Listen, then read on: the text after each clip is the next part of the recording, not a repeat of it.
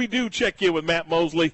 Are, are you on your way to the stadium? Are you still at the hotel? Are you bouncing off the walls? I know, I know you. I know that you you're you're, you're jazzed already, aren't you?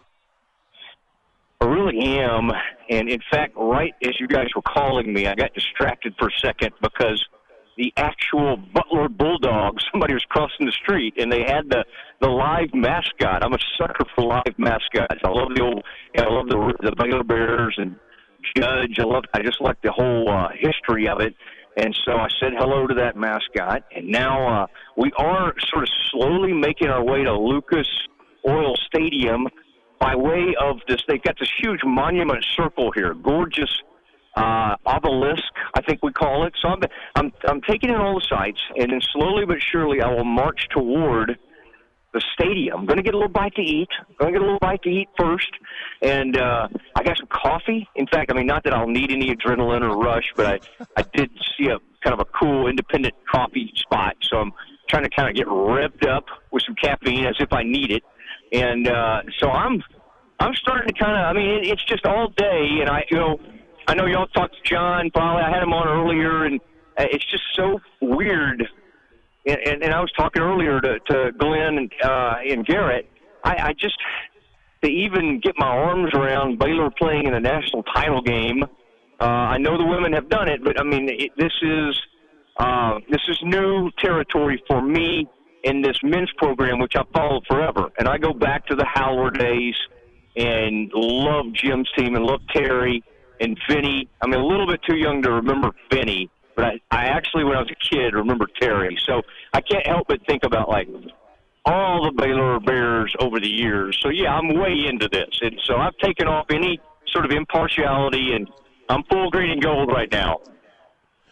All right, so I, I got to know just what time does Matt Mosley have to be in his seat to feel comfortable? I mean, can you be there? Can you walk in and sit down at eight ten? for an 820 tip, or do you need to be there to watch them warm up? What time are you going to be planted in your seat? You know, for this one, it's different. I, I most times I can kind of ease on in there, especially if I can go find a any free food before a game. Generally, that's a, a press situation.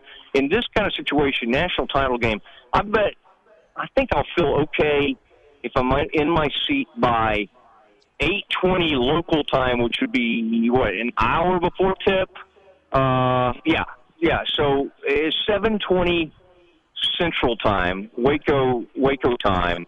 I will be in my seat, and uh, they kind of reseated things, guys, which is nice. And I've even moved down a couple of sections, so I'm going to be a little bit closer to the action. So I'm I'm very very excited about this, and uh, I, I, yeah, that's when I'll be comfortable. Is if I'm in my seat about an hour before tip.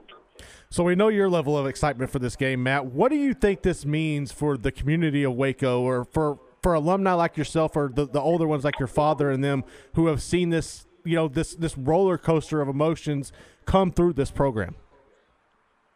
Whew.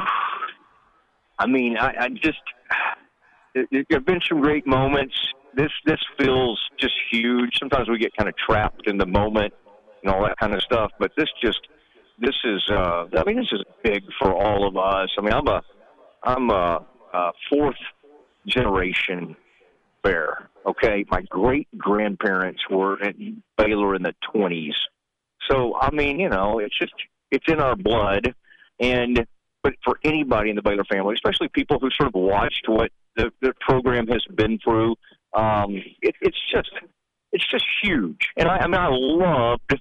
I'm more into the women's game now, probably than I was ten years ago, or when they won it in 2003 that first time. I mean, I'm I'm more into, or was it 2005? Anyway, I'm more. I see people shouting "Sic'em Bears" as they go by. I'm I'm more into women's now than I was back then. But I mean, I've been, like I said, with this men's program since I was a kid. So uh, I this is one of the biggest moments in all of Baylor history, and uh, you know, you guys both grew up in Central Texas, and you kind of know what all this stuff means. But to Baylor alums, I mean, this is just like um, it's it's hard to even totally know what to compare it to. I, there's there's nothing really that close to this football wise There's just not. I mean, that was awesome going to Sugar Bowl. We loved it. We had fun. All that stuff was great. There's nothing in a men's sport that, and people say, well, he won national championship in tennis. And I get that, and that's great. That's huge. But men's basketball playing for a national title on the men's side, and I don't want anybody to go, Mosley's not giving the women their due. No, no, no. I'm just talking about on the men's side. I, I just can't truly think of, unless I'm just not thinking of something. I, there's just nothing in my lifetime that's that's really that close to this. With this, all right, with with the it being the national championship, eh, do you think that this is one of those situations where Scott Drew behind the scenes might have reached out to Kim Mulkey or even Dave Aranda talking about how to mentally prepare for this moment? That's interesting. I I haven't really thought about that. Um, the fact that Dave was on a national right, that he's, you know, he's, title he's coaching staff. No, I get all that. I, I'm just saying you have to give me a second here to process this. Uh, but I've had enough coffee. I can kind of think through this. I I would say Scott is sort of. I'm not saying he wouldn't talk to those people. I saw Dave the other night at the game. It wouldn't shock me at all if Kim's here tonight or whatever. I mean, I did run into Aranda just from afar the other night. Uh, it looked like he was talking to somebody, so I didn't interrupt him. Um, uh, maybe, maybe those people I think would be very open to helping Scott. I think Scott's like loves those programs and is like hugely supportive of the other programs. But I got to think that if Scott's going to lean on somebody, it would be like his. Uh, well, all right, uh, it would be his dad, or it would be.